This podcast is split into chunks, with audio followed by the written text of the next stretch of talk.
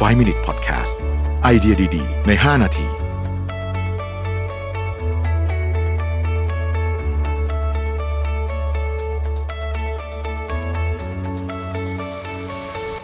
สวัสดีครับ 5 minutes podcast นะครับ คุณอยู่กับประวิทยานุสาหะ วันนี้จะคุยเรื่องของการเปิดเผยความรู้สึกหรือการเปิดเผยตัวตนของเรานะฮะต้องบอกว่าจริงๆมันก็เป็นเรื่องที่แบบค่อนข้างจะยากเหมือนกันนะครับเพราะว่าหลายคน คนเยอะเลยแหละ แล้วต้องบอกว่าวัฒนธรรมตะวันออกก็เกี่ยวนิดนึงเหมือนกันเอ่อจะกลัวที่จะเปิดเผยความรู้สึกที่แท้จริงของตัวเองนะฮะหรือว่าจุดอ่อนของตัวเองนะรู้สึกว่าเอ้ยบางทีเราต้องเก็บไว้นะการเปิดเผยจุดอ่อน หรือการเปิดเผยความอ่อนแอเนี่ยบางทีมันรู้สึกว่าอิ่มดูเป็นคนเหยาะแยะอะไรแบบเนี้ยหลายคนรู้สึกแบบนั้นนะครับ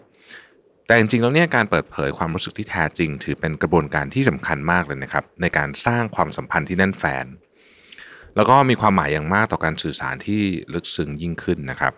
เพราะการเปิดเผยสิ่งที่อยู่ในใจตัวเองนะฮะไม่ว่าจะเป็นเรื่องของความอ่อนแอนะครับ จุดอ่อน ข้อเสีย ความไม่มั่นใจอะไรพวกนี้นะฮะถ้าถูกเรียกว่าแพ็กเกจอย่างถูกต้องนะฮะ คือทำให้มันออกมาเป็นลักษณะที่ว่าไม่ใช่แบบโอ้โหบ่นหรือว่าแบบดราม่าจนเกินไปเนี่ยก็จะทำให้การเปิดเผยเนี่ยจะทำให้ระยะห่างทางจิตใจของอีกฝ่ายแคบลงนะฮะการที่ยิ่งเปิดเผยตัวเองยิ่งสนิทสนมกันเนี่ยเป็นสิ่งที่ต้องบอกว่าเป็นกระบวนการปกติของมนุษย์เลยนะฮะเวลาเราเปิดเผยจุดอ่อนให้กับคนอื่นเห็นเนี่ยเขาก็จะรู้สึกว่าเออเขาสามารถพูดเรื่องจุดอ่อนของเขาให้กับเราได้เช่นกันนะครับ มีนักจิตวิทยาชื่ออัลแมนกับเทเลอร์เนี่ยนะครับกล่าวว่าการเปิดเผยตัวเองช่วยให้ต่างฝ่ายต่างรู้จักกันมากขึ้นนะฮะมีความเชื่อใจกันมากขึ้น และเกิดเป็นความสัมพันธ์อันดีต่อกันนะครับ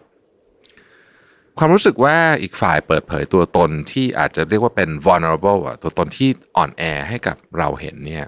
จะทำให้เรารู้สึกว่าเราอยากจะมีความสัมพันธ์กับบุคคลนั้นใกล้ชิดมากยิ่งขึ้น ยิ่งเปิดเผยตัวเองมากและลึกซึ้งเท่าไหร่เนี่ยนะครับ ก็จะทำให้อีกฝ่ายเนี่ยรู้สึกว่าเออสามารถที่จะเล่าหรือว่าสามารถที่จะมีความรู้สึกใกล้ชิดมากขึ้นนะครับ แต่แน่นอนว่ามันอยู่บน condition บางอย่างด้วยนะฮะก็คือต้องมีวิธีการอะไรที่มันไม่ทำให้อีกฝ่ายอึดอัดต่างๆนานาเหล่านี้นะครับอย่างไรก็ตามเนี่ยเราไม่ควรเปิดเผยตัวตนออกไปหมด ทันทีที่พบกันครั้งแรกนะฮะแน่นอนอันนี้เป็นสิ่งที่ไม่ดีนะครับ คือเรานึกนะสมมติว่าไป blind date เนี่ยเราเราเจอคนเนี่ยเพิ่งเจอครั้งแรกเนี่ยนะฮะ โอ้โหเล่าเรื่องแบบสมัยตอนเด็กเคยถูกทำร้ายด้วยความรุนแรงคือเป็นเรื่องแบบลึกซึ้งแบบดีฟสุด ๆ เลยเนี่ย เราคงตกใจเหมือนกันเนาะคืออาจจะไม่ได้ expect ขนาดนั้น เพราะฉะนั้นการเปิดเผยตัวเองและนี่เป็นขีดเส้นใต้สองเส้นเลยนะฮะต้องค่อยๆทำค่อยๆทำอย่างค่อยๆเป็น ค่อย ๆ ไป ให้มันสอดคล้องและมีจังหวะที่ซิงกันระหว่างสองฝ่ายด้วยนะฮะก็คือฝั่งนู้นสมมุติว่าเราอะเปิดเผยตัวเองให้กับอีกฝั่งหนึ่งมากขึ้นเนี่ย อีกฝั่งหนึ่งเขาก็จะต้องค่อย ๆ เปิดเหมือนกัน เป็นจังหวะที่ซิงกัน สอดคล้องกับจังหวะการเปิดใจของกันและกันนั่นเอง หากอีกฝ่ายยังไม่เปิดใจมากนัก เราก็จะต้องชะลอเหมือนกัน เราก็ต้องเปิดเผยตัวเองแต่เพียงเล็กน้อยเท่านั้น หากรู้จักกันนานขึ้นจนอีกฝ่ายเปิดใจมากขึ้น เราก็ค่อยเปิดเผยเรื่องตัวเองมากขึ้นนะครับจังหวะจึงเป็นเรื่องที่สำคัญมากเช่นเดียวกัน ดังนั้นเนี่ยกรณีที่เจอกันครั้งแรกๆหรือว่าเจอกันในformat ที่มันเป็นทางการ ก็เปิดเผยตัวเอง นิดหน่อยพอประมาณไม่ต้องเยอะนะครับ เมื่อเราเปิดเผยตัวเองออกไป อีกฝ่ายก็จะเปิดเผยตัวเองตอบกลับมาเช่นกันนะครับ โดยปกติแล้วจะอยู่ในเลเวลที่ใกล้เคียงกันนะฮะเรียกว่าเป็นการตอบแทนการเปิดเผยตัวเองต่อกันและกัน เมื่อต่างฝ่ายต่างเปิดใจซึ่งกันและกัน ความสัมพันธ์มันจะค่อยๆ แนบชิดมากยิ่งขึ้นนะครับ